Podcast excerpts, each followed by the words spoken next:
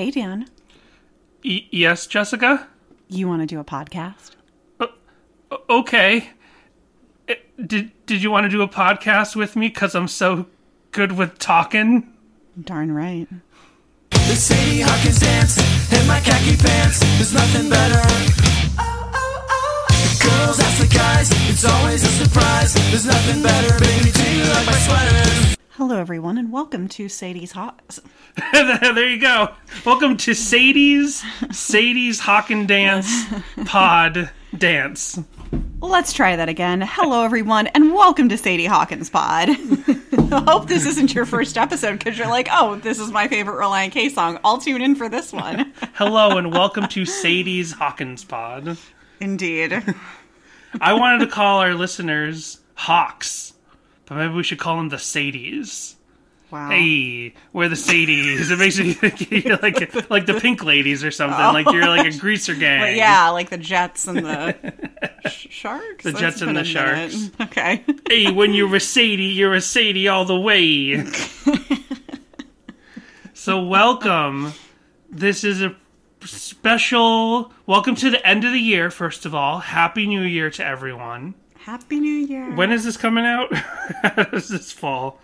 Oh, okay, yeah, yeah, yeah, yeah, yeah. So this will come out like around three days. I mean, it, whatever. It'll come out a couple days before the end of the year. But yeah, this is it. We're this is this is it. This is the final episode of Hawkins Pod. No, it's not. We still have about a you know we have about a year's worth. We have about like 30, 25 songs left in the uh in the old sack in the Sadie oh, Hawkins sack. what? Oh, okay. That's what I call our. our I thought you were throwing it back to Santa or something, perhaps. That's what I call our uh, song list. I call it the Sadie Hawkins sack. There's All gonna right. lots of brand synergy this week because yes, we're doing it. We're doing Sadie Hawkins dance, the uh, the biggest Relient K song of all time, classic music video to their number one radio single, Sadie Hawkins dance. No, yeah, we're doing it because um, there's like just there's a bunch of reasons why I was like, we just got to do Sadie Hawkins dance, and I was like, it kind of makes sense. It's not like a great number. This is episode 171. like that's not cool. As you know, you usually want to do big songs on cool numbers, but no, I just I just thought like we should close out 2022 and ring in the new year with like the big song. And we're doing it now for the same reason why we did Be My Escape and Who I Am Hates Who I've Been when we were halfway through the podcast because, you know, we'd finished half our list and I thought when we do a song, it kind of opens up. It continues to. One thing I didn't expect when we started doing this podcast was how every song kind of unwraps a little mystery, a little idea about sort of the songwriting process and sort of the ongoing narrative that is Relient K. And I, when I say the narrative that is Relient K, I mean both Matt Thiessen's life and what he chooses to express through his music, but also like the canon of Relient K music. We kind of get another, we learn a little bit more about Relient K every week. And I don't know how much we'll learn about Relient K from this song, which is kind of like a light, breezy song that's not necessarily based on a true story. I mean, I don't know what you might have from your research, but it's like this is a big song, and I don't want to save this for the end of the podcast. I want to find what we find with Sadie Hawkins dance and do that now while we still have at least half a year's worth of material to do on the podcast. I know like other song by song podcasts and I'm not chiding them like it works to do like the number one big song or like the pinnacle most famous song for the band at the end of the podcast, but I just didn't think that made sense to save Sadie Hawkins dance all the way for the end. Now, start a counter. How many times will I say Sadie Hawkins pod when I mean Sadie Ooh, Hawkins dance? yeah. And how many times, as my brain starts to try to adjust, will we say Sadie Hawkins dance when we mean Sadie Hawkins pod? I guess we'll just uh, have to jump in and find out. Yeah, I don't think that I, I do actually have song facts this week, which does not happen very often on this podcast. But this feels like completely fictional because I feel like we've heard Thiessen was very popular in high school. So he could probably sit wherever he wanted and ask whomever he pleased to the dance. Or, I mean, get asked by whomever to the dance. Well, we I don't also have... have a little more info on Sadie Hawkins dances in general. Right, yes, I'm very excited to learn about that. That's the number one reason why I was like, it's weird. We need, it's weird. It's weird. Okay. It's weird. I'm just gonna throw it out there already. But that's the number one reason. I'm like, we can't do another year and we can't do another half year of this podcast without knowing where do Sadie Hawkins dances come from. So we don't Not have like any we couldn't voicemails. just Google that information at any point in time, but you know. We don't have any voicemails this week. Uh, no top of the show business I can think of. Was there any corrections you wanted to give for Merry Oh, Christmas? no. Here's too many Oh, more. Oh no, Are, were, were there? Did any come in that I'm unaware of? No, I don't think Oh, so. I'm just asking. I not that I recall. Okay. well, then I guess there's no time like the present. Let's get into it. Let's do it. Sadie Hawkins dance. It seems so. Isn't auspicious the word? It just seems like so. uh April. This is the Sadie Hawkins dance episode. You can't. You can't be you whining can't for a be- treat. Yeah. You don't deserve a treat just because we're podcasting. You have not done your job as an engineer in so long. I can't even remember the last time you put the headphones on. You're not getting a treat. You're not. You're not. why, April? Why? Um, so this is the first track on the fan curated vinyl. Obviously, a huge hit. It's like people when you say Relient K, and if they know who they are, they either know "Be My Escape" or Sadie Hawkins Dance. Those are the two gateway songs to the band. It seems. Right. Uh, I suppose for some it could be "Who I Am Hates Who I've Been," but I- I've never heard that one. It's always like "Be My Escape" or Sadie Hawkins Dance.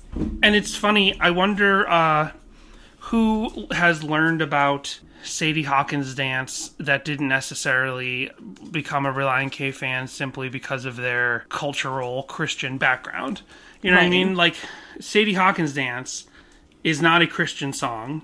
It's a secular song in the way you quantify these like Christian market things and it contains no theology. It's not about God. It's just a song. Relient K writes songs. Some of them them are about their faith, and some of them are not. This one is not. And I'm just wondering. This song has a lot of like crossover fun appeal, and I know it was like used in Smallville, which Yep. we found the scene. It's so tossed off, and you can barely hear it if you're not listening. We'll talk about it. We'll talk about it when we get to that section of the episode. But I'm just wondering, like, probably maybe it was on comps or stuff. Like, I don't know of this having radio play.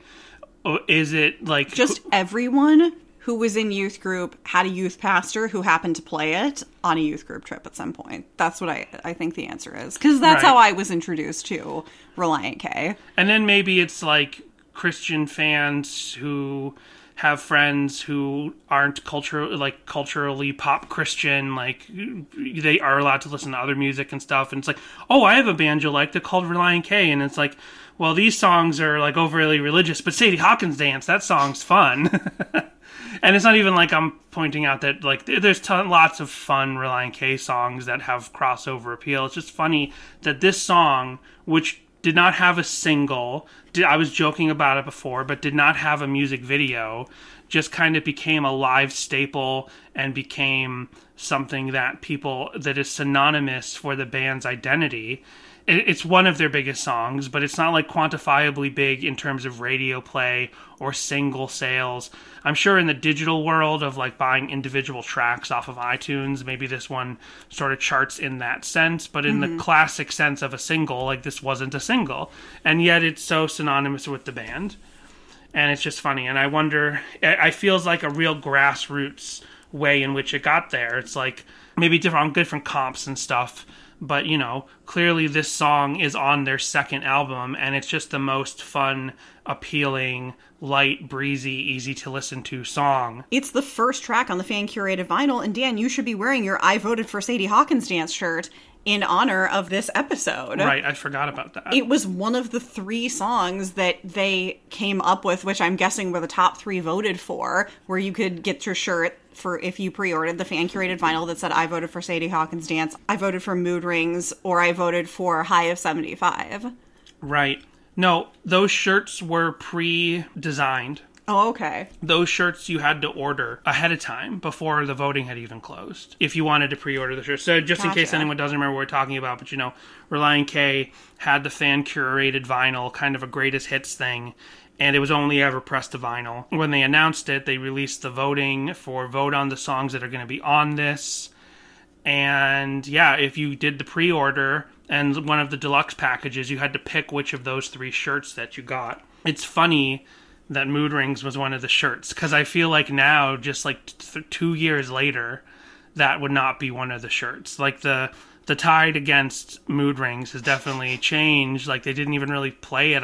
I know they didn't play it on the Um Yeah tour. I don't know if they played it maybe one night, but I don't think they played it at all on the Um Yeah tour. So it's funny that that still was one of the shirts and then not like be my escape or who i am hates who i've been which were their biggest radio hits which were you know quantifiably bigger hits. But high of 75 also is like a fan favorite but like that also didn't have a music video and that also It's a great song. it is a great song. I'm just saying like it's funny how this band has songs that are that that's good. Like when you're a band of kind of like a middle large fan base and you can have songs that are considered hits and live staples and you know synonymous with your band but they didn't get there just from being hits. Like i feel like that keeps you out of one hit wonder territory or at least like the the classical sense of one hit wonder. I don't know if relient k can be qu- labeled as a one hit wonder because i don't know the, the the mild success for them of who I am and be my escape if those count large enough to be considered one hit wonder or two hit wonder. I don't think so. I definitely don't think that they would be in that group. But if you're like a one hit wonder and you have songs that are like somehow bigger than the songs that you had on the radio, like that's a very good thing. That shows you have a devoted fan base. Like Reel Big Fish, their biggest song is Beer. But like to the wider world, their biggest song is Sellout. But Beer is a way bigger song and it was not a single. But it's like even people who are only casual uh, Reel Big Fish fans think Beer is their biggest song, even though it did not have a single or a music video or any of that. That's the only other from a band that I can think of. I guess like uh, I guess like MXPX, like every band, every song they're synonymous with was a single, even though they have tons of songs that are like crowd pleasers. Responsibility, punk rock show, songs like that actually were singles, and that's their biggest songs. Let's Ride being a more recent one. She's not barking at us for a treat now. She's barking at something outside, which I can I can take. I can allow that to happen. I'm wondering, is this the most versions we have of any Relient K song that isn't a demo or a live? Because we have the regular, the gold, and the 10th anniversary, which isn't actually the 10th anniversary. And honestly, the 10th anniversary doesn't exist. Let's let's just not speak of it. Well, we'll speak of that in its own section. But yeah, I guess so. Like, uh, hmm, yeah. Did they do a re-record of of any other songs around that same time? I don't think so. If, if there's a song that's on the demo and it gets re-recorded on the first two albums, that's two versions. But then you get this third version. So Yeah, it does. It, has a gold version, and then this is just like an actual. There's a regular, a gold, and the 10th anniversary. So it's not a demo. So a song like I'm Lion-O technically has the demo version, the anatomy version, and then the gold anatomy version. Which I would That's count the demo as the demo version, though. Right, I know, but that's three versions right there. So with Right. this, so with Sadie Hawkins dance, you get these three. So I guess, but you're right. Like in, in going forward, not going backwards to the demo. Yeah, I think this is the only song that like they ever re-recorded later. I'm pretty sure. Now you got me thinking. I could have researched this beforehand. It's your no, it's your job to research. I thought this was on the live album, but it's not. And we Yeah. double checked. We double checked. It was like this is on the live album, right? Nope. Mood Rings is. Again, if they put the live album out now, I feel like Mood Rings would not be on it. Although, of course, the live album is the two live vinyl EPs put together into one streaming live album. So, you know, they already planned Mood Rings to be on this in 2018 or something when those live albums came out on vinyl first. Maybe this was an encore song that they don't include in the live. Maybe Maybe. I know when we saw the Yeah tour, did they do an encore? They didn't do an encore. I think they did. Did they do an encore? but this was just part of the regular lineup. they did do an encore, but this was part of the regular lineup right in the middle. Mm-hmm. It's the only song that we recorded in full at the Boston show that got a lot of likes. I don't think we put it on our YouTube channel. We should Oh, do we that. gotta throw it up there. yeah. I could never suss out the line. Think I got a tan from the light, which I was basking. I could never figure out what that line was. I was like, think I got a date from the language I was blasted? like, what? I don't know what this line is. I think I did figure. I figured that one out. I, I don't know when I did. Oh, I- oh, look at you. Oh, I figured that one out. I don't know when I did or if I figured it out right away. This is a song that, for whatever reason, like I, every lyric that I thought I sussed out, I did suss out correctly. I don't know if I ever sat down and read the lyrics uh, at any point, but yeah. Oh, you know, one one that I did have a problem with was, and it's the most, it's really a simple one, and I figured he was saying it. Found a good spot by the cheerleaders eating. Mm-hmm.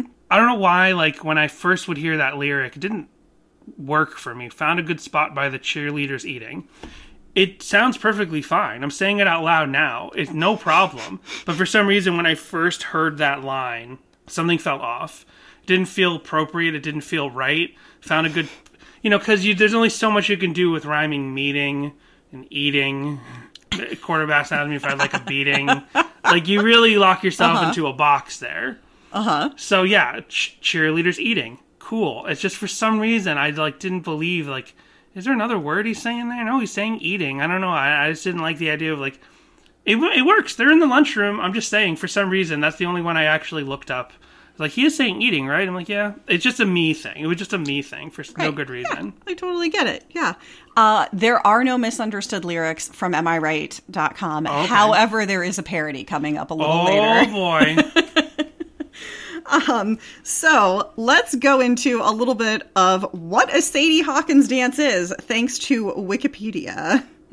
In the United States and Canada, a Sadie Hawkins dance or turnabout is Oh. is a usually At the turnabout, you have is it usually yeah Sadie Hawkins dance looks a little bit better is usually an informal dance sponsored by a high school, middle school, or college to which the women invite the men. This is contrary to the custom of the men typically inviting the women to school dances such as prom As in it the should spring be. and homecoming in the fall. So the history. The Sadie Hawkins dance is named after the Li'l Abner comic strip character Sadie Hawkins. I have heard created by cartoonist Al Capp. In the strip, Sadie Hawkins Day fell on a given day in November. Capp never specified an exact date. The unmarried women of Dogpatch got to chase the bachelors and marry up with the ones that they caught. The event was introduced in a daily strip that ran on November 15th, 1937. In 1939, Sadie Hawkins events were held at over 200 colleges, according to Life magazine. That's so strange.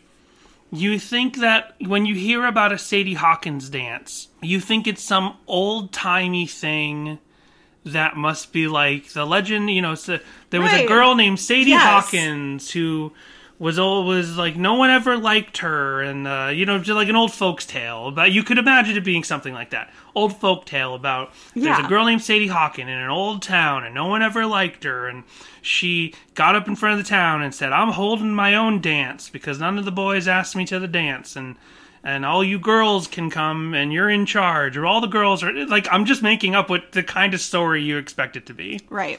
No, it's from pop culture. It's from a Yeah. comic From a strip. comic strip. It's it's like Yeah, in further in my deep dive, it says that uh, Sadie Hawkins' father is the like mayor or something of Dogpatch, the town from the comic, and that his daughter was so unattractive that she he thought she would he would be saddled with her forever, and therefore held this dance in her honor so that she could pick a man and, then- he would get her out of the house basically. That's so crazy. I, I, I would like to see those comics. I'll try to f- find them online.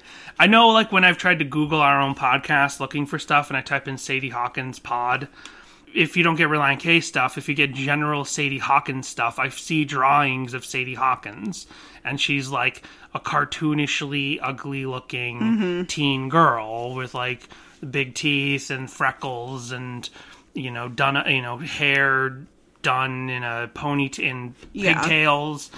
But it's just funny that it stems from a piece of pop culture and that culturally the Sadie Hawkins dance has so vastly outlived the concept of the dance itself has so vastly outlived the original comic strip. Like nobody today knows about or cares about what's it called, Little Abner? Yeah, here we go. So in Little Abner, Sadie Hawkins was the daughter of Hekzebiah Hawkins, one of Dogpatch's earliest settlers and the homeliest gal in all them hills. She grew frantic waiting for suitors until she reached age 35 and was still a spinster, and her father was worried about her living at home for the rest of her life. In desperation, he called together all the unmarried men of Dogpatch and declared it Sadie Hawkins Day. A foot race was decreed, with Sadie pursuing the town's eligible bachelors. If Sadie caught a bachelor, he would be forced to marry her. She was specifically interested in a handsome boy named Adam, who was already in a courtship with Teresa, whose father was the area's largest potato farmer. Unlike Sadie, Teresa had a number of courtship offers. As the event became a tradition in the comic strip, Capp added more story elements. Each year, the Sadie Hawkins storyline begins with a prophecy by Old Man Mose, who gives Li'l Abner a cryptic clue about the end of the storyline, which always comes true in a roundabout, surprising way. The storyline sometimes also includes the Sadie Hawkins dance event, which is held on the previous evening when the young women wear hobnailed boots and stomp on their partner's feet to make the bachelors run slower during the event. Wow. So, comparatively, this is like if May the 4th be with you outlived the relevance of Star Wars. You know what I mean? Like if if 80 years from and this is impossible as far as pop culture goes. But 80 years from now, people are still celebrating May the 4th be with you, but have no idea what Star Wars is. Like, nobody culturally cares about Star Wars, but there's. Like, it's so funny it, that it stems from this comic. And I wonder if this history is kind of lost, or if there's like a documentary about Little Abner, or a documentary about the history of the Sadie Hawkins dance. It's like, did the creator of Little Abner know he was going to create this this cultural zeitgeist that would outlive the? Not that he I'm would sure ever. not. He, he definitely didn't know it would outlive the comic. But did he think that when he created Sadie, when he wrote Sadie Hawkins dance in the first comic that had a Sadie Hawkins dance? It was just a tossed off funny joke or a little storyline to do, and no idea that it would cause a, a trend, a um, trend. What's the other word for trend? Fad. And that it would cause a fad in popular culture for people to actually hold their own Sadie Hawkins dances. Did he ever think that? And then as, I'm sure as soon as that happened, he must have been like playing it up. He's like, oh, the whole world loves this Sadie Hawkins dance thing. So we're going to keep relishing on this Sadie Hawkins dance thing in the comic. Like, that's what I'm wondering now. Because especially when you look when I've looked at Sadie Hawkins dance stuff online, like images, like you know, you see characters from Archie and you see all kinds of famous like comic book characters, but not Little Abner. Archie comics are still known. If you saw a Sadie Hawkins dance storyline in an Archie comic, you'd be like, "Oh yeah, that makes sense." But you would not necessarily know that it started with a different comic book.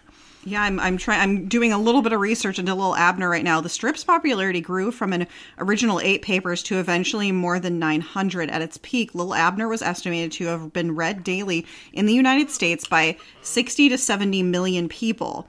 The US population at the time was only 180 million, with adult readers far outnumbering children. Many communities, high schools, and colleges staged Sadie Hawkins dances patterned after the similar event in the strip. So since so the Sadie Hawkins dance, I, I it starts around the nineteen the late nineteen thirties because of the popularity of this comic, and it stems from this popular pop culture thing, and people just start doing it.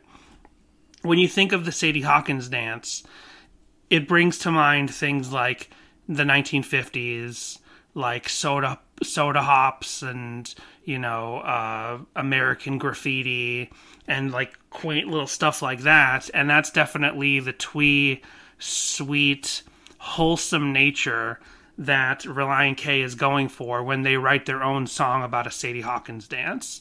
Like that's the other reason why this is probably such a hit because it not being one of their Christian songs, it being a secular song, it still has this wholesomeness without being.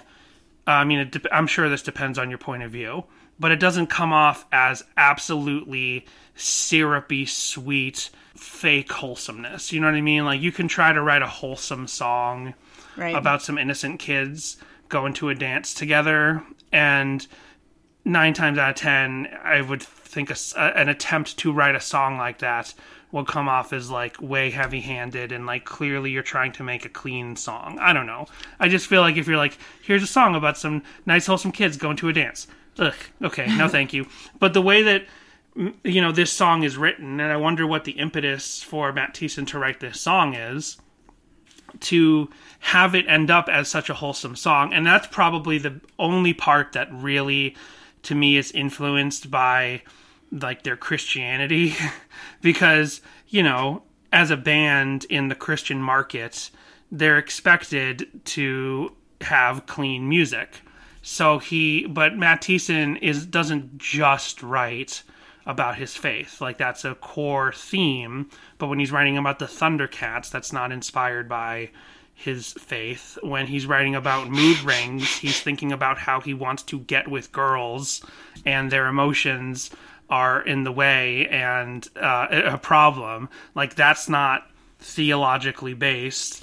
Uh, when he's writing, well, I was gonna say Charles in charge, but no, they mentioned Jesus. They kind of ham-fisted Jesus reference in there almost as a joke but so I think the the only part that maybe is not informed by, but in slightly influenced in this song by their Christianity is just the fact that it's clean. You write a song about going to a dance, and it's not about sex, and it's not about making out with the girls or something. It's just like want I want to go to the dance, and I'm looking for someone to take me, or I'm looking for someone to take. That's all there is to it. But then Christians who are like, "What's a dance? What's a Sadie Hawkins dance? You don't go to a dance. There's no dances at our homeschool. Your sister's not going to ask you to the Sadie Hawkins dance." Hey, hey, hey. Now, if you're part of like a homeschool co op or collective, sometimes you group up with other small private schools and such to have a prom. That's because I went to a very small private school, and that's what we did. We teamed up with some other, like, like some homeschool, like co ops and, and groups, some homeschool groups where all the kids wanted a prom. And so I had a junior prom. Right. If but if again, if it's like non-denominational and not strictly controlled by very Right. religious Yeah. parents. Oh, yeah. It was all like non denominational. and I I have had those uh, testy tweets where I'm like, you know, uh, just getting rambunctious and tweeting stuff about, Danny. you know, like uh, people are too strict Christian or. We all know about your spicy Twitter takes, Danny. And well, I had that one where I was like. I was like, I'm surprised that Christian parents even allowed you all to listen to Relient K, considering how many songs they have about dating. And sure I got a DM. didn't. I, They didn't, and I got a DM from someone saying, "Yeah, for sure. My parents took my Relient K CDs, Wow. burnt new copies to remove all songs that reference dating. So this must have been one of those songs, along with probably Charles in Charge because he's having a pizza party with a Baywatch babe, and probably Mood Rings because it's about wanting to go out with girls but not knowing how to talk to them because they're too emotional. And uh, there's all kinds of and college kids definitely. She's got another boyfriend. That's very very uh, spicy there. That's not that doesn't that doesn't seem terribly Christian right there. right? Cheating. Well, uh, much like Charles in Charge, it turns out that this song is inadvertently attached to a bad man, so we'll just move on from history section for now. What Sadie Hawkins dance? Y- yes. Oh, the guy who were a little Abner. Y- yes. Oh no. Yeah. Well, I mean, maybe that's a good thing then. Okay. But oh, was the was the direct was the writer of Little Abner one of the first people to be affected by cancel culture? Rightly, did whatever he did. We don't need to hear about it. But it was like, did people just kind of stop reading Little Abner because that happened? Like, did it fall out of the cultural, you know, uh, don't- I- sphere I because of whatever? I don't know, and I don't believe so. Okay, well, either way, the Sadie Hawkins dance has continued to be a part of our you and know, no one know, and no one any longer knows what its origins are because we were like, wait, this comes from a comic strip. So, exactly. and I certainly know that Gen Z doesn't know. And do you know how I know that? Because twice in relation to this song in TikTok this week, it was referenced as a '90s song. Inaccurate. Do better, Gen Z. Just because this song came out before you were born does not mean that it is from the 90s. Relient K is literally not even a '90s band. I mean, they formed Unless you want to count the demo. the demo. It's the well, it's the same joke that I make about uh, uh, Green Day being an, an '80s band because they formed in like '86 or Right. something, but their first album is like 1990 or 1991. Like I'm just joking, but people are actually like, "Oh yeah, Relient K, my favorite '90s band." They're not a '90s band. So I just think it's really sweet that this was a song that Matt Thiessen decided to kind of write just for like a fun little pop pop pop, pop punk pop rock jam about sort of the innocence of high school because I mean he went to a public I believe he went to a public high school. Um, that's you know every time we talk to that my that friend on uh, Facebook Walter who went to school with Matt Thiessen I'm pretty sure that it was like a public high school. Maybe it was I'd have to double check. Maybe it could have had some affiliations in the community and stuff but No, I believe it was. I think it was just Matt Hoopes who ended up going to a uh, like a Catholic school or something. right the same school as another bad man Marilyn Manson Correct. right so Matt Thiessen went to a public high school from what I so many Relient K songs attached to Bad Men, inadvertently. Oh, you're right. Marilyn Manson, Charles in Charge, and now Sadie Hawkins dance. Oh no, it's getting to be that Mood Rings is the cleanest, most oh, most let's look, let's song. look up the inventor of mood ring. Oh no.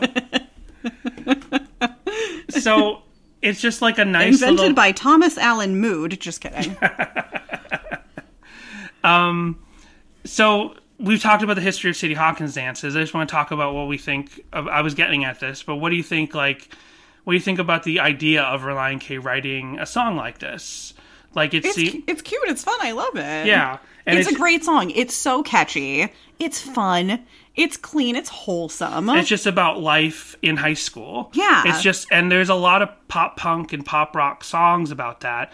Most other bands, there'd be like, if not overtly, at least some subtext about the girl that you like, and she won't sleep with you, or she won't give you the time of day, and she's a monster for that. But that's not a thing in this. This is just a cute little song about going to high school and kind of making your way, being a little prankster, a little jokester, a little uh, like a little uh, like a little Buster Bunny, like a little like a cool '90s dude, like a Sonic the Hedgehog, like a cool dude with attitude.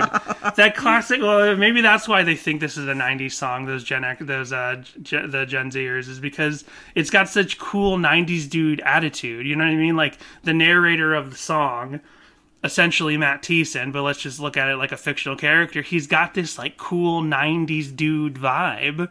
He's got like Bill and Ted, but not not like dumb like them, and just like kind of coasting through life, just doing the bare minimum. This Bart Simpson thing. There's so many '90s characters you can name, yeah, for and they're always like the cool dude, Zach Morris. Mm-hmm. This brings to mind a Zach Morris, For someone sure. who's always in control in a way, but you know, still will have you know things to rub up against still gets in a fight with the jock or has to pass the test but is for the most part and this is an 80s one like ferris bueller like so many characters and maybe that's why this song really took off because this is almost like an 80s or a 90s high school movie about that kind of cool It's a little slice of life. kid. it's a little slice little of life slice of life song. and you could almost make a movie out of this song. Like this song kind of probably the song paints such a vivid picture for everyone who listens that they can kind of imagine this is like an 80s or a 90s, you know, teen John Hughes style thing. And that's the thing about a John Hughes movie is it also kind of strikes that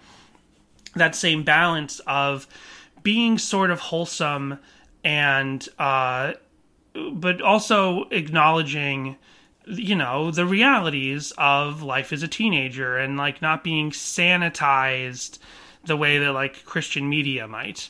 And i think of relient k in that same sense when they have these secular songs. It's like yeah this is what it's like to be a high schooler. And it's like not every moment is turning down drugs and uh, your boyfriend constantly trying to have sex with you or something like that's not like every day of every person's life outside of christianity. Like people have regular everyday it's like not not every moment of life outside of a christian school is r rated so it's like you can have this kind of like jovial bouncing around the school song and it can be PG and that's natural and it's fun and it just paints this lovely John Hughes style picture. It's like sometimes I forget that uh, Breakfast Club is rated R, but it's really just for the language. Like there's nothing R rated that happens in it except like he doesn't hold back when the language kind of requires to be a little bit more honest. And they smoke the weed. Oh, that's right. Yeah, but they well, another bad man. How so many bad men for bringing up. Oh, no. Whenever I think about inappropriate ratings of movies, I think about when I watched Annie Hall and they do cocaine in that movie and I was like this movie's rated PG. What? But that's when I learned about the history of the PG 13 rating and how it got invented in the 80s. So sometimes in a pre 80s PG movie, there might be stuff that you would never see in a PG movie now. you want to go over the lyrics now? Sure. I mean, we've been doing it a little bit Yeah. here and there, but let's do the whole set of lyrics. So I'm going to go over to Genius because there are a couple of annotations. I did see these. One of them is Baby Do You Like My Sweater? And this is something that's going to come up in Oh, song meetings and uh, another it lyrics sounds like website. whatever it is, you're totally cool with it. No, it's just they. No one seems to understand this lyric. People, Oh. people don't understand the "Baby, do you like my sweater?" He's wearing a sweater to the dance with his Oh. khaki pants. That's the Yeah, answer. that's exactly what it is, and there's no other explanation of No. it than that. That but people are reading people something don't else. understand what the "Do you like my sweater?" means. Oh wow, okay. So I really hope anyone who had a question about that before is listening because I'm pretty sure the answer is just he's like, "Do you like the sweater that I'm wearing with my khaki pants?" And the two lyrics that are here to be that are here annotated are "In my khaki pants" and "Baby, do you like my sweater?" here's the head. Here's the the lead annotation. This song is a tale of one man's anticipation of the Sadie Hawkins dance and the events that lead up to him being asked to the dance by a girl so stunning. Sadie Hawkins dances are traditional events held at American high schools and colleges, where, in a reversal of traditional Western gender roles, that is true. This is a this is like a a good a good uh, spin on accepted traditional gender roles. This is a gender politics song, if nothing else. Uh, the girls ask the guys to be their dates. They, these were inspired by Al Capp's Li'l Abner comic strip. So, So both highlight lyrics here have the same answer, which is unlike most high school dances, which generally have a formal dress code, necessitating prom dresses and tuxedo rentals, Sadie Hawkins dances are usually semi formal. A guy could easily get away with wearing khakis and a sweater. right. Like and I feel like we've business seen casual. Yeah, I feel like we've seen enough like like Sadie Hawkins dances, sock hops, uh, winter formals, which sometimes ta- apparently take the place of a Sadie Hawkins dance. I feel like we've seen enough of those in media Mm-hmm. to know like, oh, okay, those seem to be less formal dances, even if you've never attended one. right. So you kind of get the idea, oh, okay, those are like less formal. Those are just like, you know, sort of fun in between sort of school dances. Right. I don't know if it was on this podcast, but at some point we had to look up what a homecoming was. Yes, it was on the podcast. We like, what does this mean? I always thought it was like the away team. Your your your football team goes away for an away Right. game, and then they come home. And I was like, well, that doesn't make sense because it's not like you go far when it's like divisional high school football. And it turns out no, it's just once a year we bring all the the the old guard. We bring back all the uh what do you what's The alumni. the alumni to come back, and that's the homecoming. I'm like, oh okay, Yeah, That there's way the more the sense. alumni game, which is the homecoming game, and then there's a dance Right. around it. Yeah. Seems kind of strange, but you know, like, hey, we got all the old folks here. Now let's go kick it up. I don't know. I, I, most of the podcasts I listen to now are movie podcasts. I mean, you know, movie and music podcasts. And whenever it's like someone who's not American talking about Spider Man, they're always like, What is a homecoming, by the way? Uh, so verse one, all the girls in the bathroom talking. Who they gonna take to the Sadie Hawkins? My ears are burning, but I kept on walking, smile on my face, and air guitar rocking. so what's he doing? He's got his ears against the girl's door. Was he trying to listen to someone being. this isn't as wholesome a song as I thought. That's disgusting. you know, girls talk kind of loud in the bathroom sometimes. He's just walking by. He's like, Yeah, "Oh, the what do sinks are by the door. I'm just Yeah. around. Chorus: The Sadie Hawkins dance in my Or- khaki pants. or they're uh, n- non-gendered bathrooms. There you go. Very, very forward-thinking non-gendered bathrooms. Heck yeah. The Sadie Hawkins dance and my khaki pants. There's nothing better. Oh, oh, oh. The girls ask the guys. It's always a surprise. There's nothing better. Baby, do you like my sweater? I wonder how much this song has helped to remind people culturally of what a Sadie Hawkins dance is, because I was familiar with the concept of a Sadie Hawkins dance. I had never been to one. Right. I don't think I ever did any. I don't think there were any of my schools had dances. I went to public school from like kindergarten to eighth grade, and then I went to a couple different private schools throughout uh, the four years of high school. We've talked about that before. Go to our failure checks communicate episode to hear why I went to so many different schools. It wasn't my fault. Oh boy. Not really. It wasn't really my fault. Anyway, none of those schools had dances. Like we had one thing that was kind of like a You dance. also went to Christian schools, yeah, which is a different. Now, I went to small private schools, weren't but they were not uh, tied to any religious uh, like affiliations. Like, so we didn't have like religious classes or anything like that. It was, you know, we had all sorts of different religions mixed into mixed into our schools. And in middle school, we did have we had parties, but we also did have a a like middle school graduation dance. They all kind of get muddled together in my head because I had a lot of Jewish friends, and so I went to quite a few bar mitzvahs around that time. And so you would have a dance like as part of that. So my friends Right. and I would go and it would be like we would have a dance, you know, every few months one year. And so it's hard to to to connect when exactly all of these things like happened and what was school based and what wasn't.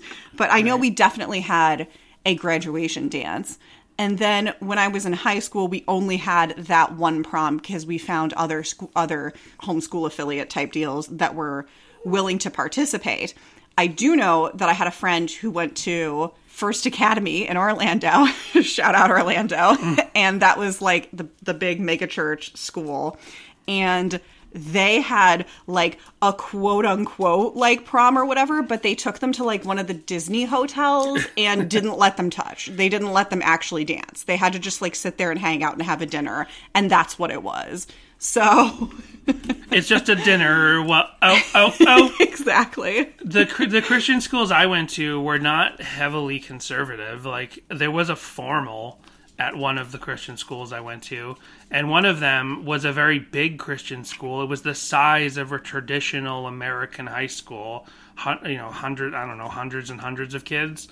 Uh, in a very traditional looking kind of school building that I think they bought from the from one of the towns that didn't need that school building anymore but there were no dances there because I think it was just more trouble than it was worth. But there were all kinds of different denominations in that school. There wasn't really one set political view on dating or whatever. And lots of the kids, there was lots of dating at that school, lots of boyfriend and girlfriend matchups, but there weren't any dances at that school. So I just never, I just happen to have never experienced any sort of traditional school dance of any kind, really other than like a dinner formal like you were talking about at one of those but uh Right, because but it get- still had an a, a religious affiliation, right so that that could be the difference.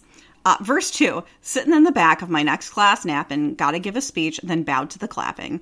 Told a funny joke, got the whole class laughing. Think I got a tan from the light which I was basking. I So think also ears- that makes no sense. That line, like, Right. oh, I got a tan It's from little the gymnastics. yeah, the light which I was basking in of the glory of this great speech I just gave. it's like a it's almost like he's just cutting through the tree hole he's like just gotta get out of this verse Yeah. like he had a really strong well i feel like it it ends up being a strong verse overall. But yeah, if you dissect that last line, like that is the most gymnastic lyric in that section of the song. So I clearly feel like my to work his way out of interpretation of, think I got a date from the language I was blasted makes about as much sense. So Well, because he does get the girl to Yeah. ask him out because he's good with talking. yeah, That's funny. You know, narratively, it's not like this is a movie. It's not like this is actually a movie. It's. I wonder if canonically in Matt Thiessen's head, the girl saw him at his speech class and was like, "Ooh, he's good with talking. Go with me to the Sadie Hawkins." Or is the interpretation of the song just more overall his character, the way he's presented himself in school throughout the year? She's been noticing him and noticing that he's funny and Right. is good with talking and all that. Chorus. The Sadie Hawkins dance in my khaki pants. There's nothing better. Oh, oh, oh. Girls ask the guys. It's always a surprise. There's nothing better. Baby, do you like my sweater? Bridge. Scan the cafeteria for some good seating. I found a good spot by the cheerleaders eating. The quarterback asked me if I'd like a beating. I said that's one thing I won't be needing. And since I'm rather smart and cunning, I took off down the next hall running, only to get stopped by a girl so stunning. Only to get stopped by a girl so stunning. She said you're smooth and good with talking. You go with me to the Sadie Hawkins. Bum, bum, bum. Sadie Hawkins dancing in my khaki. There's nothing better. Oh, oh, oh. And you know the outro. Exactly. So the story of the song pretty much ends at he gets the he gets asked out. Yeah. That's the that's the narrative thrust of the song. Is like, is someone gonna ask me out? He's kind of cool, but he's not the coolest guy. He's like the Zach. Well, not, that's not like Zach Morris, because Zach Morris is like, I'm the coolest mf'er in this school. But not everybody sees him that way. Right. So it's like to kind of be in that like middle ground where you're the cool class clown. I guess that's it. Because there's some class clowns that are nerds and there's some class Like clowns you. that are cool. yes. Well, yes. Exactly. You know, the class clown isn't really an archetype. Exactly. It's a role that the different that different archetypes can take on. It's an archetype DLC.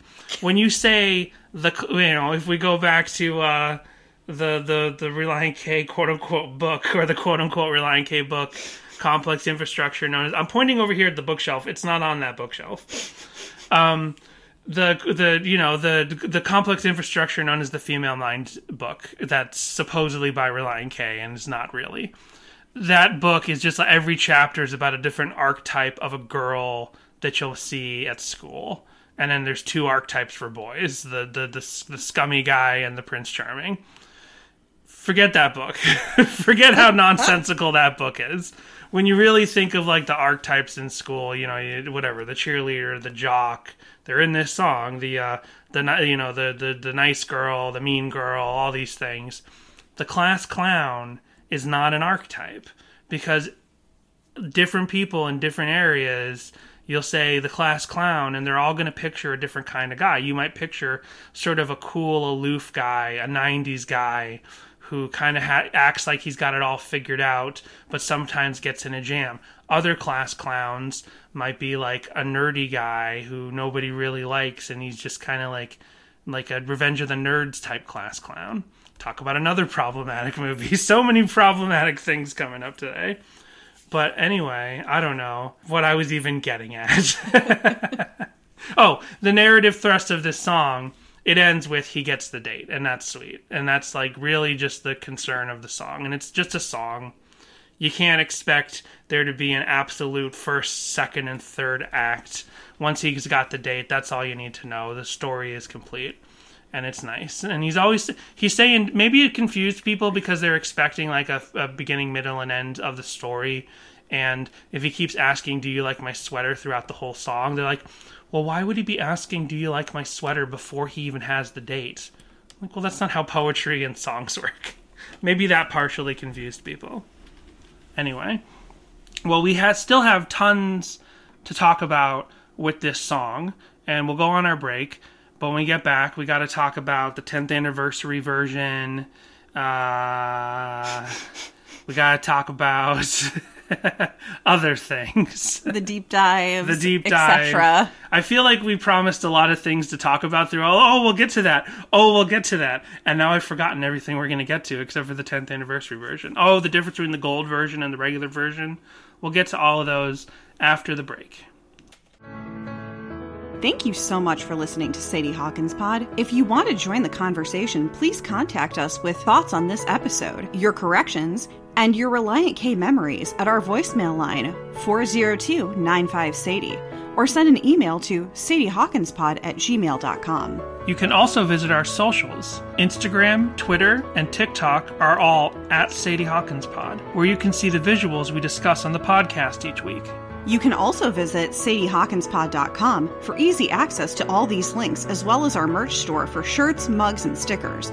And on Facebook, search for Sadie Hawkins Group to discuss our show and Relient K. It's admin by Danny, so honestly, you can probably post almost anything there. We also want to thank our patrons at patreon.com slash sadiehawkinspod, who include Samantha, Matthew, Bjorn, Emily, Isaac, Kindle, Joshua, Daniel, Jay, Joel, Connor, Michael, Samantha, Jimmy Eat Pod, This Might Be a Podcast, Tucker, and Brady. Join our Patreon now for two monthly bonus episodes. Unlock dozens of existing bonus apps, including is for Karaoke songs, every chapter of the complex infrastructure known as the Female Mind Book, stickers, guitar picks, and a special Patreon exclusive shirt when you have donated a lifetime contribution of $60. Whether you join the Patreon or not, we appreciate that you have a lot of choices for podcasts out there in the world. So it's nice that you chose us. Thanks. So, when it comes to the gold version and the non gold version, as a reminder, maybe some people are only listening to this episode and judging us based off of this episode. So, if you didn't know, uh, for Anatomy of the Tongue in Cheek and Judge lest ye be judged. on Anatomy of the Tongue in Cheek and Two Lefts Don't Make a Right But Three Do, both of those albums were remixed in 2005 and redistributed with those new mixes. And for the most part, those mixes were completely unnecessary. Uh, I mean, just listen to any random Anatomy or Two Lefts episode that we've done, and we'll kind of discuss where it does or doesn't make a big difference that there's a gold version, uh, changed up mix, and the gold mix, the 2005 mix of those two albums, are what exist on streaming today. So to this day, most people have heard the second mix. To me, the original 2002, 2001, 2001 mix of this album is perfect. Like, yeah. the gold mix, even though it is sort of the canonical mix that everyone has heard to to this day, the original 2001 mix on the original CD is way superior to what you hear on streaming now. It's n- not the worst case when you A/B them. Like it's n- it's not even immediately noticeable what the differences are. So as far as like some other songs, I'm, I can't remember any other songs where it's like really detrimental. Like undeniably, the original mix is better of some songs. In this case, it's like if someone's hearing the gold mix, listening to that on streaming, whatever, it's fine. It's still servicing the song. Basically, all I could tell in my limited capacity of understanding music is to say that the the mix that exists on streaming, the gold mix, is just it's all kind of like washed over. It's a little muddier. One thing for sure is that you know everything's just kind of leveled out to a point where the drums are a little less powerful. Like there's a very driving the the drums are up enough in the mix that it kind of gives you that fun forward momentum, but like those drums are pretty lost in the muddier mix of the gold version. One thing that's really weird is the sort of breakdown, pr- slow, pretty part towards the end, that bridge section. I wrote it down because I don't. I'm not going to remember which is which. But hold on one second. On the original mix, the song kind of breaks down all of a sudden, and it's the slow, pretty part in the middle. That like twinkly guitar is mostly panned to the left on the original mix, and then you hear a second twiddly guitar come in on the right side for just a couple of notes before he starts singing again. That's completely flipped on the gold version for some reason. Like I don't understand why they were like, "Oh, we got it all wrong. We shouldn't have panned it to the left. We should have panned it to the right." Uh, okay, like I some of the changes in the gold mix are so strange and like unnecessary that I just don't understand why. Except maybe the fact that they have like the this is what I think sometimes when I find differences like that, like sometimes something's panned to the left when it was panned to the right because that's not the first time I saw that. There's other songs where the stereo things are flipped for some reason. The only reason I can think that is like maybe they were like we're not very forward and open about the fact that the gold mixes even exist. Like the artwork for most of the represses of the CDs don't even necessarily say this is a 2005 re- rebrand of the CD and this will have a different mix on it. Like you actually have to look at the copyright to even tell that it's a different version than the first CD. Like they wanted these mixes to really replace the original mixes, so much so that with a few exceptions, like some of the reprinted CDs with the second mix have the slip covers, but not all of them. So maybe because they were so kind of like coy about the fact that they remixed the albums, like they didn't like make it obvious and didn't even like you won't even necessarily know that it's the gold mixes on streaming today. Maybe they did some of these different panning effects just so that they could tell easily which of these is which. So when they're like pressing CDs or something, it's like we didn't accidentally, or pressing a vinyl, like, oh, we didn't accidentally get the old masters because on Sadie Hawkins Dance, the twinkly guitars in the middle of the song are supposed to be on the right. That's the only reason I can think that they changed that.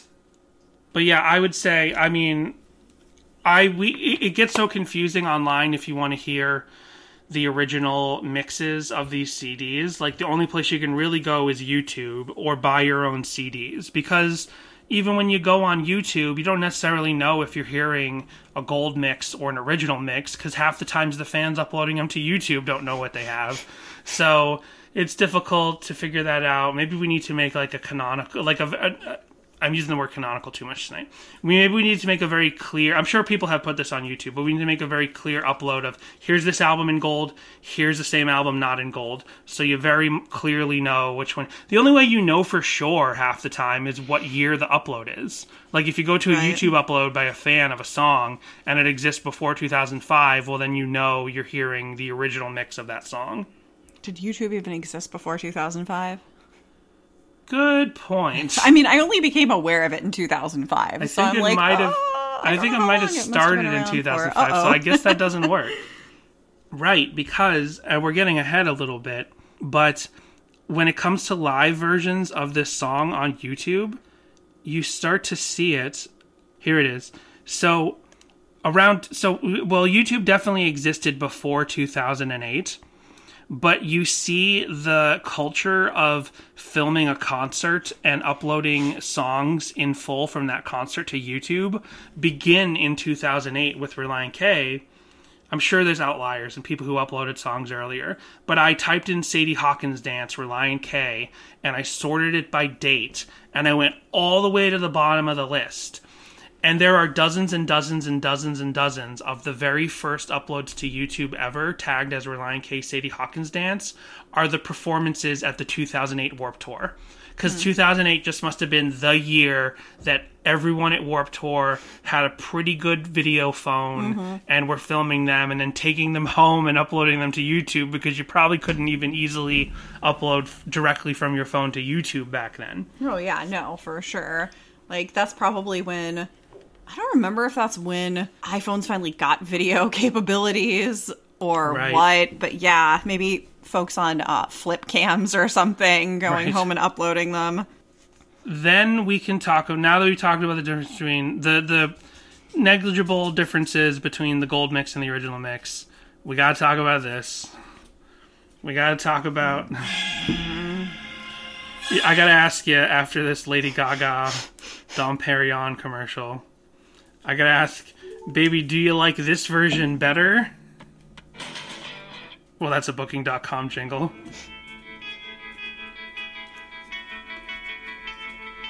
what do you think of this This is the 10th anniversary, the 10 year reunion version of Sadie Hawkins Dance from the Gotee Records 20th anniversary comp.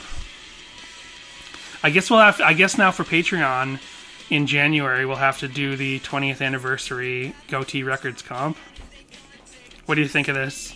Years are burning, but I kept on walking, smile on my face, and an air It feels very unnecessary, but we know, Jessica. Do you remember this? We were given special information about this version of the song. Do you remember what that is? Oh my gosh, I I only vaguely recall that we were given the information. I don't remember specifically what it, it was, on this podcast. I know. th- like two or three years ago. John Schneck, when we had him on the podcast to talk about Be Your Man, we talked about all kinds of stuff, and he mentioned how he was like, "Isn't our redo of Sadie Hawkins dance on K is for karaoke?" And we were like, "No."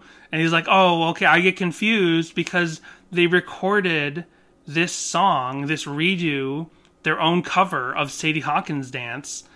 in the K for karaoke sessions. Right. So John Schneck told us that the idea was Relient K covering Relient K. So I guess at some point the idea was this version of Sadie Hawkins dance would be on K is for karaoke. But then it ended up on this Gotee Records. That would have been Anniversary funny. comp. That would have been, you know, clever. Right.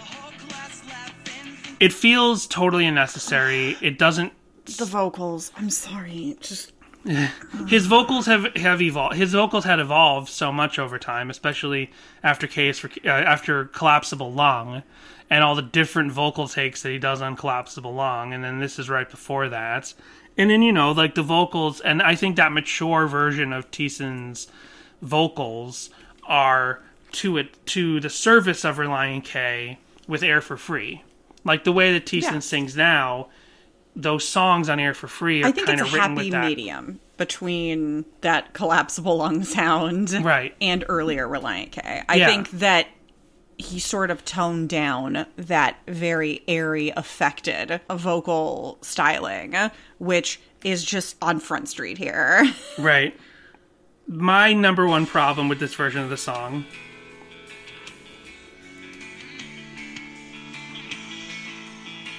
I love the bass. I love that heavy I like the heavier bass. and that's John Warren because that still would have been John Warren at the time. I'm not a huge fan of the mix in general, though.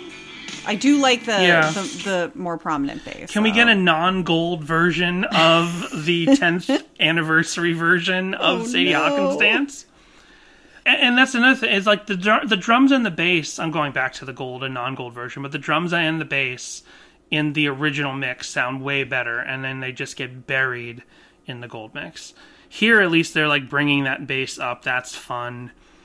Um, the main problem with this version that I have is that there is an organ note that sustains through the whole song.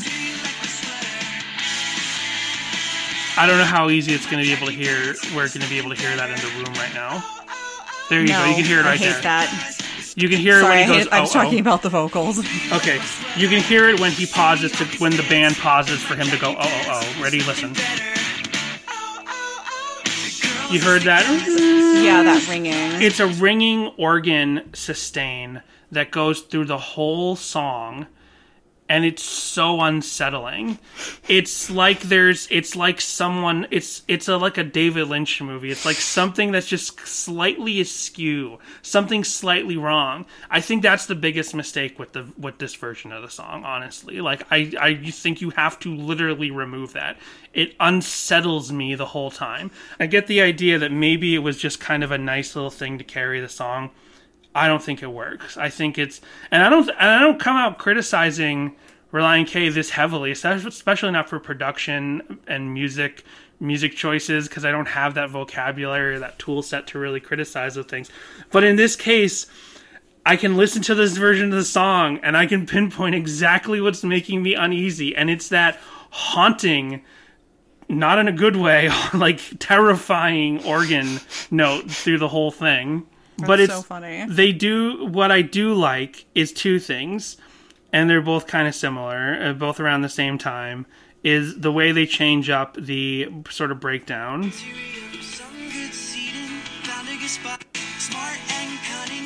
It goes. It's before this.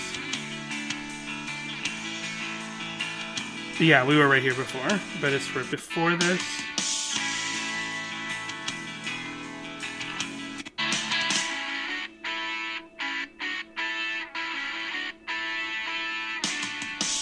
That's fun. I like that. I like that. The, it's just a little change up instead of na na na na na na na na like cutting those notes. It's just a little fun, different thing on what you expect.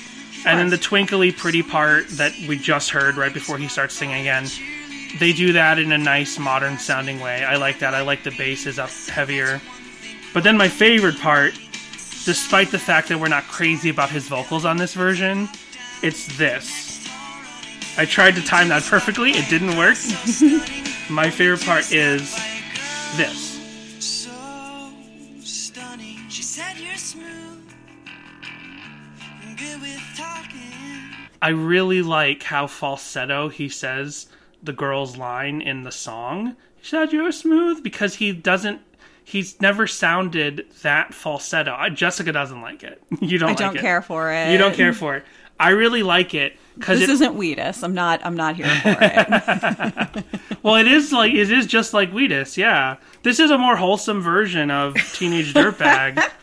But I don't think that this song is really probably. I don't feel like this song's inspired by Teenage Dirtbag. I feel like it could probably just hold a similar spot, similar narrative place.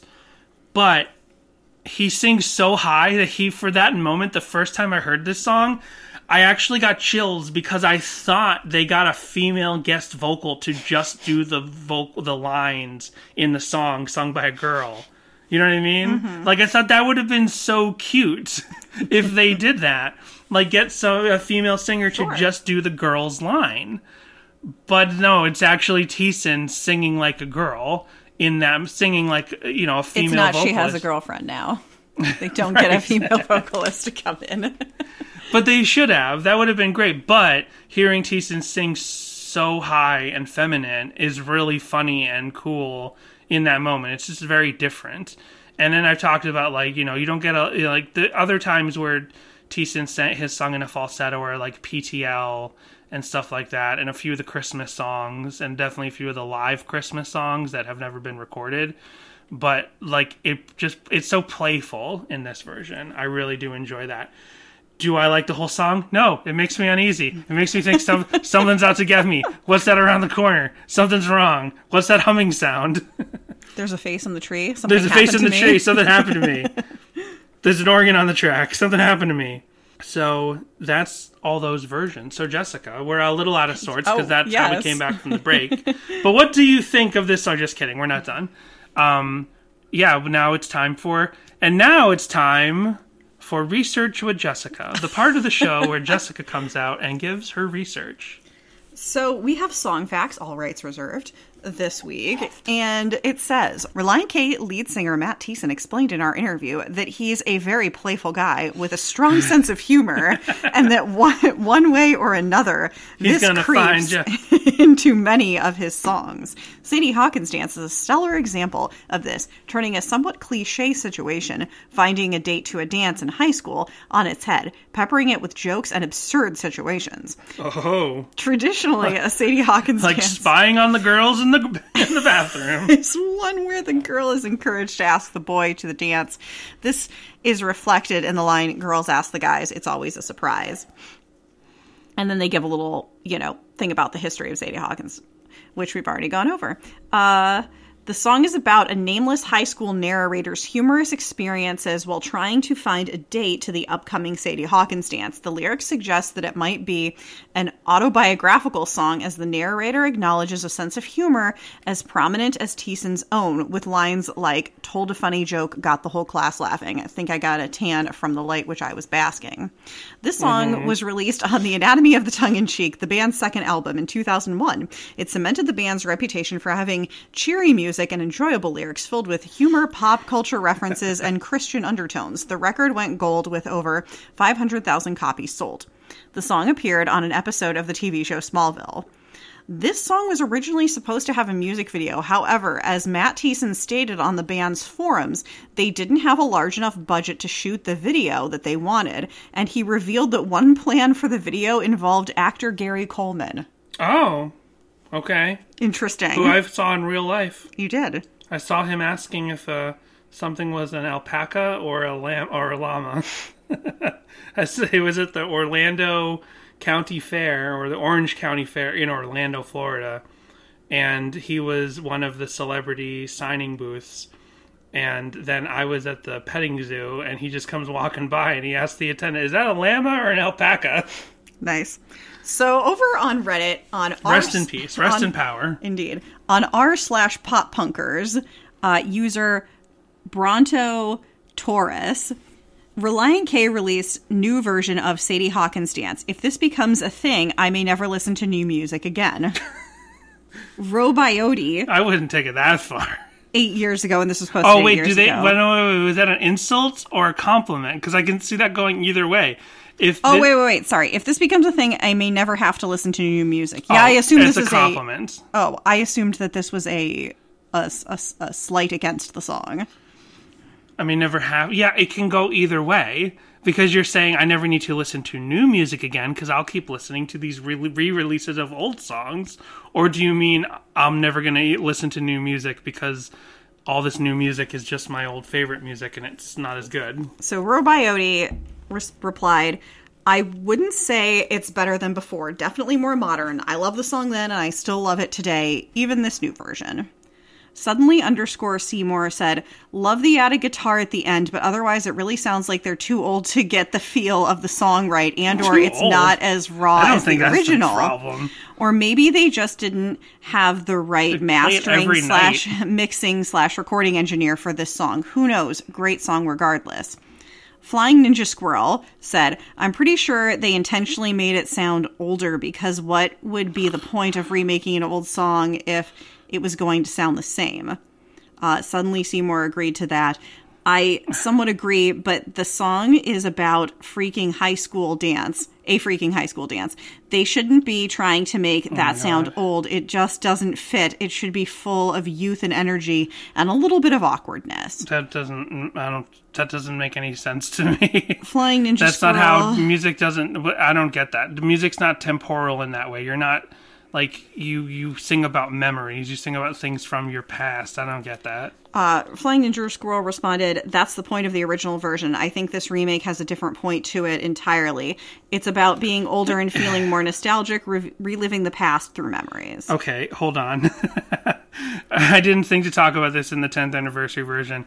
Why do I think this the 10th anniversary version? Well, it's the 20th anniversary of Gotee Records. It's the 10 year anniversary version of the song, which is I think a cheeky joke to say like, you know, you have a 10 year high school reunion. It was released right before mm 10. It was released like in the upcoming, like, it was released around the time that Thiessen publicly stated, like, made it a, like a cheeky nod to the fact that they were going to do an mm 10 tour. So it's definitely not the 10 year anniversary of the song. Yeah, it's a little weird. So it's it's the song came out in 2001. The remake comes out in 2014 from what you're saying. Yes. So either way, it's not 10 years. Uh, they recorded it in 2011. So they recorded it 10 years later. They recorded it for K is for Karaoke and they held on to it apparently. Oh, So true, it was true recorded that. 10 years later, but it wasn't released for another 2 or 3 or yeah, 2 or 3 years either yeah the math is odd but i get what they're i get the joke to call it the sadie hawkins dance 10 year reunion because a 10 year reunion is a high school thing and it's like you know nostalgia. Like the original song it's not a sequel like the way the thief and there was no thief are the same song but one's a sequel to the other. Like this is just a remake of the song. Anyway these folks right here are debating why does the song exist I think the song just re exists because they had some extra time in the K is for karaoke sessions and they were just like, let's redo one of our most obnoxious songs because we have heard I reference it all the time, even though I've forgotten where it was. I think it's within the local wave podcast when Hoopes was on.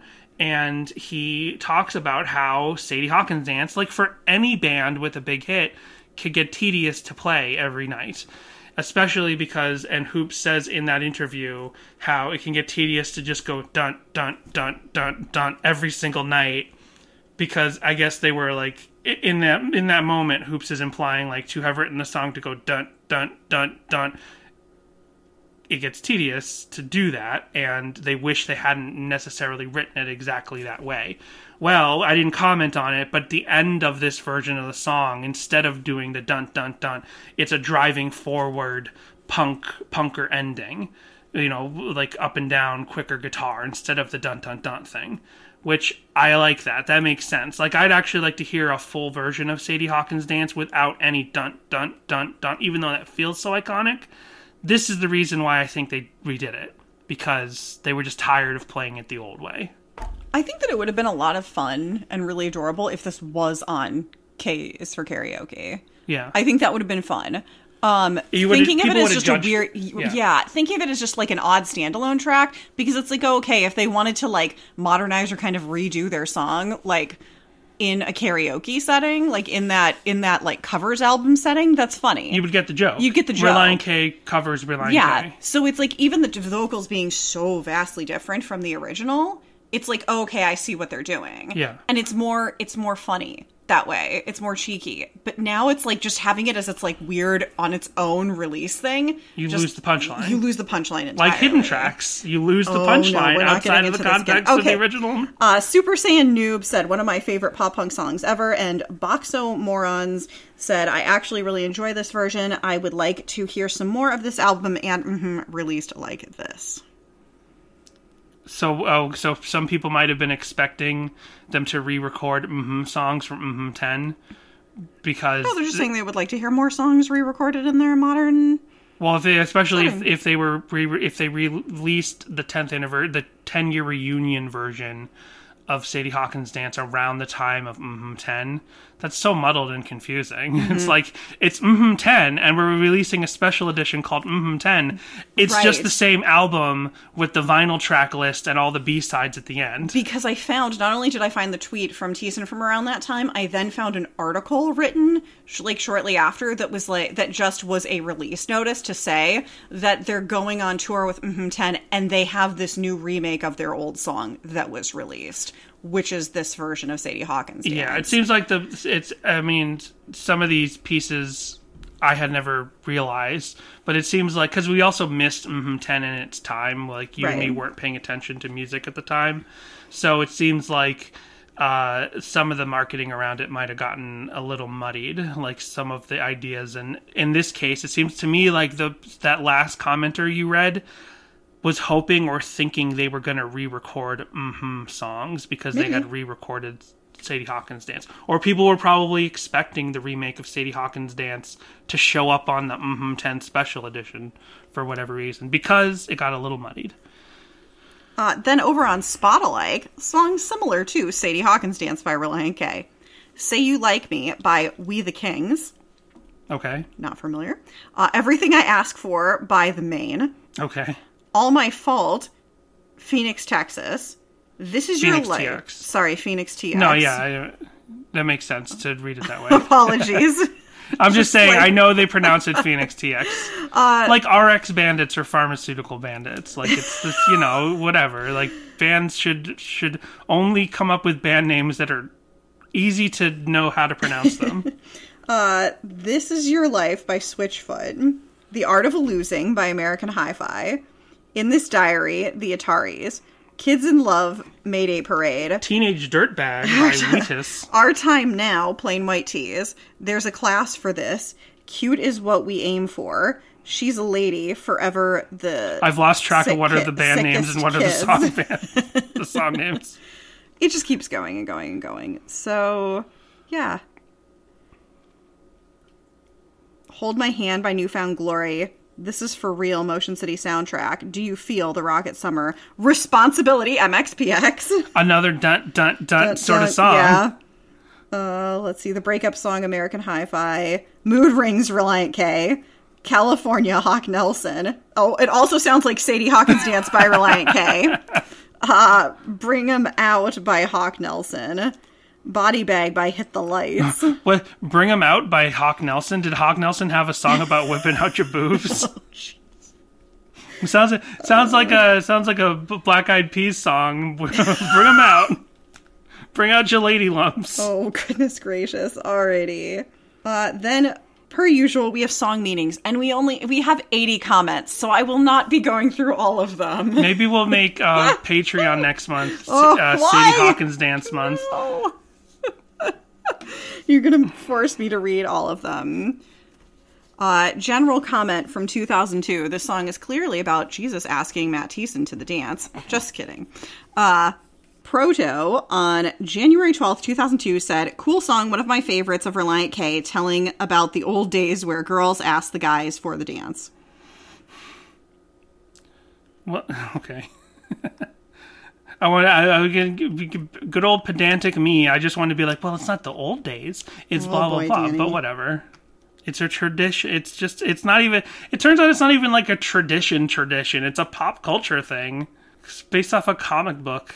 Uh, Mary 12 4 25 on May 26, 2002 said, uh, Don't essay girls don't ask guys to dances. Maybe don't say girls don't ask Oh, guys to oh, dances. it's now we don't have Sadie Hawkins dances, but we have GPA dances. Girls pay all. Close enough. Stop crying, boys. What? Uh, I don't It know. just sounds like maybe in their town they Yeah. have a different thing. Uh, Pink Bombshell on May 31st, 2002 said, Wow, these guys are super shibby live. I'm not sure what that means. And I'm going to be. And I'm going to be starring in the quote unquote video for this over the summer for a film project. Smiley face. Fun stuff. All right. Well, Relient K rules because my best friend worships them. Oh, I don't know if they'd be on board with that since The should. video. I'm gonna be in the video. My cousin's directing The it. video. We're shooting it in his backyard.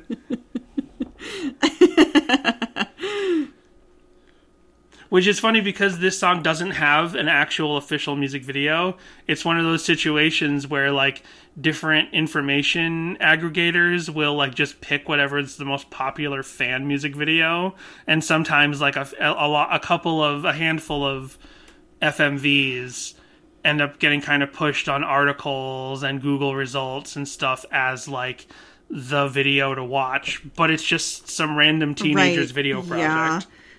American Skater on June 11, 2002 said, Yeah, they have a crazy tour this summer. They got to Creation Fest East Coast, then King's Dominion via my hometown. I'm going to see them there. Then Cornerstone, Bushnell, Illinois. I'll see them there too. These guys are great live. My s- school still has a Sadie Hawkins dance, so I don't know what's wrong with your schools. Yeah. Also, I asked T Sun, spelt T hyphen S U N, if this really happened, and he said he didn't even have a Sadie Hawkins dance at his school. These guys are great. Go see them live. Talk to them after the show too. Getting some inside info from song meetings. oh boy. Uh oh. Just a Kid on August 30th, 2002 said, I love this song, smiley face. Sigh. Relient K is tight shiat. Oh, right, of course. And that's another way that this song would have built up a grassroots following for Relient K fans and people learning about Relient K is the internet. At the time, like for some reason that kind of escaped me the relevance of that, but yeah, just file trading and like my you're not probably not MySpace in 2002, but just like people sharing like uh, look, looking into pop punk communities online and be like, "Oh, check out this song, check out that song." I'm sure Sadie Hawkins dance got pushed in a lot of groups. There's some some interesting comments on here that Uh-oh. we definitely can't go into. Oh no! What's the what's the what's the per, why, not? You Um, Just gotta you know, don't leave that a mystery. Just slang, just you know, internet slang and Oh. whatnot. but are they problematic? Are they wor- are they bad? Is it just funny? Because you laugh. Um, Some of them are funny. Some of them, one of them is maybe not. okay. Uh, uh, is all I'm going to say about that. Let's see. CH2241 on October 22nd, 2004 said, I love this song as well as all the other Relient K songs. Who wouldn't? They're hilarious, and all songs have a good Christian meaning. All songs have a good Christian meaning, especially Sadie Hawkins dance, and especially I Am Lion-O. Uh, Shiloh on December 26, 2004 said, Oh my gosh, that's when we're recording this. uh, being an atheist, I was a bit confused when a friend of mine recommended this band to me. They're great. I was expecting some overly religious bullshit, but instead I found a pretty good band. Looks like even Christian rock isn't too out there for my eclectic taste in music. Good for you, Shiloh. That's a comment after my own heart. That's beautiful. That's beautiful. I'm gonna have that tattooed on my back. Uh, Sitting on Fences, January 13th, 2005 says, said, This is perhaps the worst song I've ever heard. The lyrics, Okay. the lyrics Good are repetitive and meaningless. it's as if they had nothing to say. So just said, oh, oh, oh, like complete idiots. I'm embarrassed Wow. for ever hearing this song, and especially for anyone who remotely likes it. Why does every song on Forget Not Slow Down have to be about a girl? It's absolutely terrible. How this many people like it, I do not know. Do me a favor, read the lyrics and tell me that a 10 year old cannot write more meaningful words. Worst song ever. I remember when I heard it, me and my friends were talking. How did this get In the produced? Do they know? They sound like complete morons. Wow. Okay. No, I, I take that back. The good Shots for you. I'm just like you know a, condis- a, a, a dissenting voice. It's a welcome thing here at Sadie Hawkins Pod, but wow, that was rough. I don't know. Um, I don't think a ten year old could write "Think I got a tan from the light that I was basking." Definitely not. Maybe a child prodigy, like a Barbara Newhall Follett. Newhall Follett. What? I was just naming a child prodigy writer. Oh, okay. Yeah. I'm, I'm like, I'm like, yeah, no, I agree. A 10 year old could not write this, except that one 10 year old from Massachusetts from like the 30s or something, or the 20s, who totally could, probably. Oh, okay. One of her books is actually on the shelf over there. Oh, okay. I was like, I do not know this reference. That's why I was like shocked that you had it in the back pocket there. She also, um, when she was like a little bit older, like her teens or 20s, just kind of walked off and disappeared into the woods one day, and no one knows what happened to her. Oh, you did tell me about that story. Yeah, yeah, yeah. yeah. Uh, But you- like after, when she was older, like right. no longer a child writing books. Then we have TikToks. For once, we have too many TikToks to do them all, though. So I'm going to let you pick and choose which ones you want to do since you get to do the video portion of this pro- podcast. Although maybe since you actually have the TikTok TikTok app, you should search for them on your phone. Okay, hold on. I'm going to move them to my phone because I actually have the TikTok app so I can actually see everything. Lots of people just saying things to the camera. I'm looking for something at least the thumbnail is going to be sort of visually interesting. Let's see. Here's one that's a bunch of steaks. I don't know what this one is. Oh, I got to turn up the volume.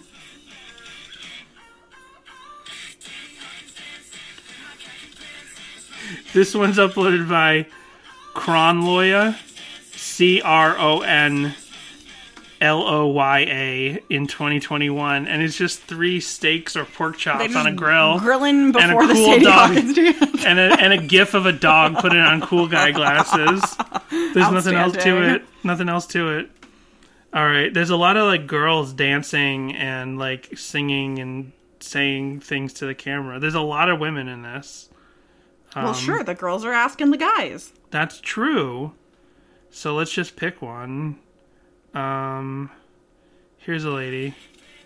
So it's just her lip syncing it. This is Sarah Danley underscore 19 in 2020. This is hashtagged throwback. And she's just lip syncing and dancing and holding and like grabbing her sweater when she says, Do you like my sweater? Nice. I want some like creative stuff. Like I want some like like not well that was creative. There was dance, but I'm looking for something weird, different, like the steaks. Like the stakes. This is someone. This is uploaded by banana underscore broccoli, and this is just like their app data for the day of uh, of what they did on their diet and their exercise. Oh, wow. Great start to the day. I think I should know the calories by later or something. I, it disappeared. Now I gotta wait for it to restart. Maybe they're getting ready for the Sadie Hawkins.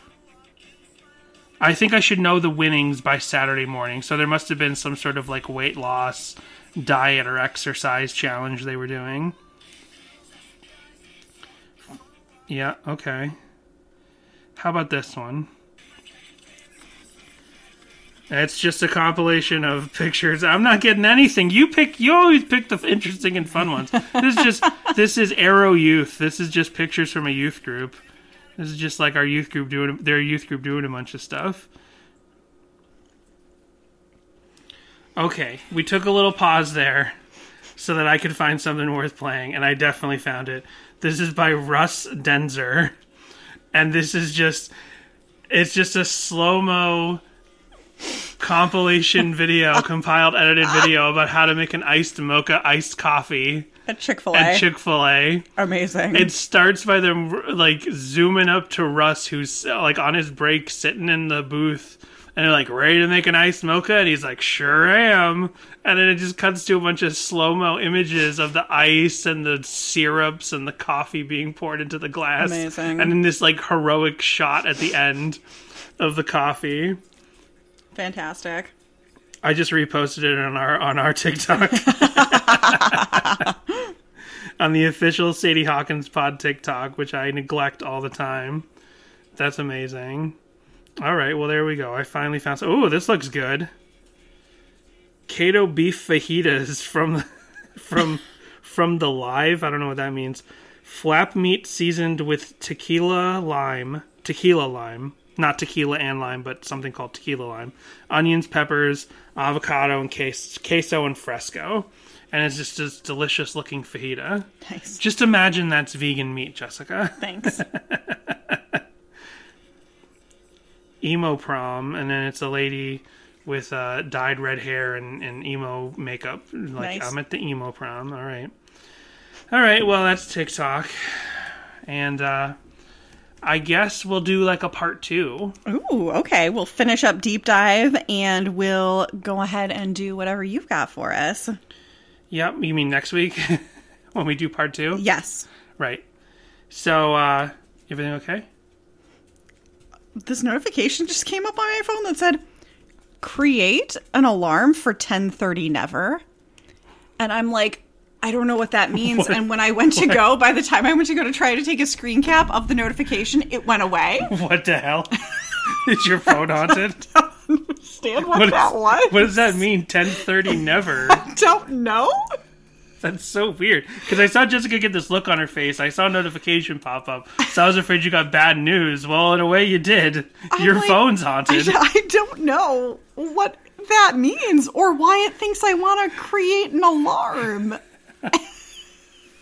like, do you have a, a, previous alarm called Never or something? No. That it's- Weird. Ten thirty never. I have a 10:30 alarm already in my phone. That's so It's not on That's and it's not strange. called never. I don't understand. Well, anyway, we could easily bring this episode.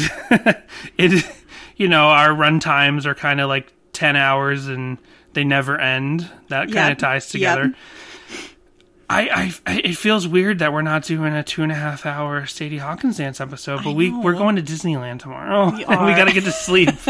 so next week, it's already 11. I know we got to get to sleep. So we'll do a bunch Which is of extra even more strange why they want me to create an alarm for 10:30 never since it's already past 10:30.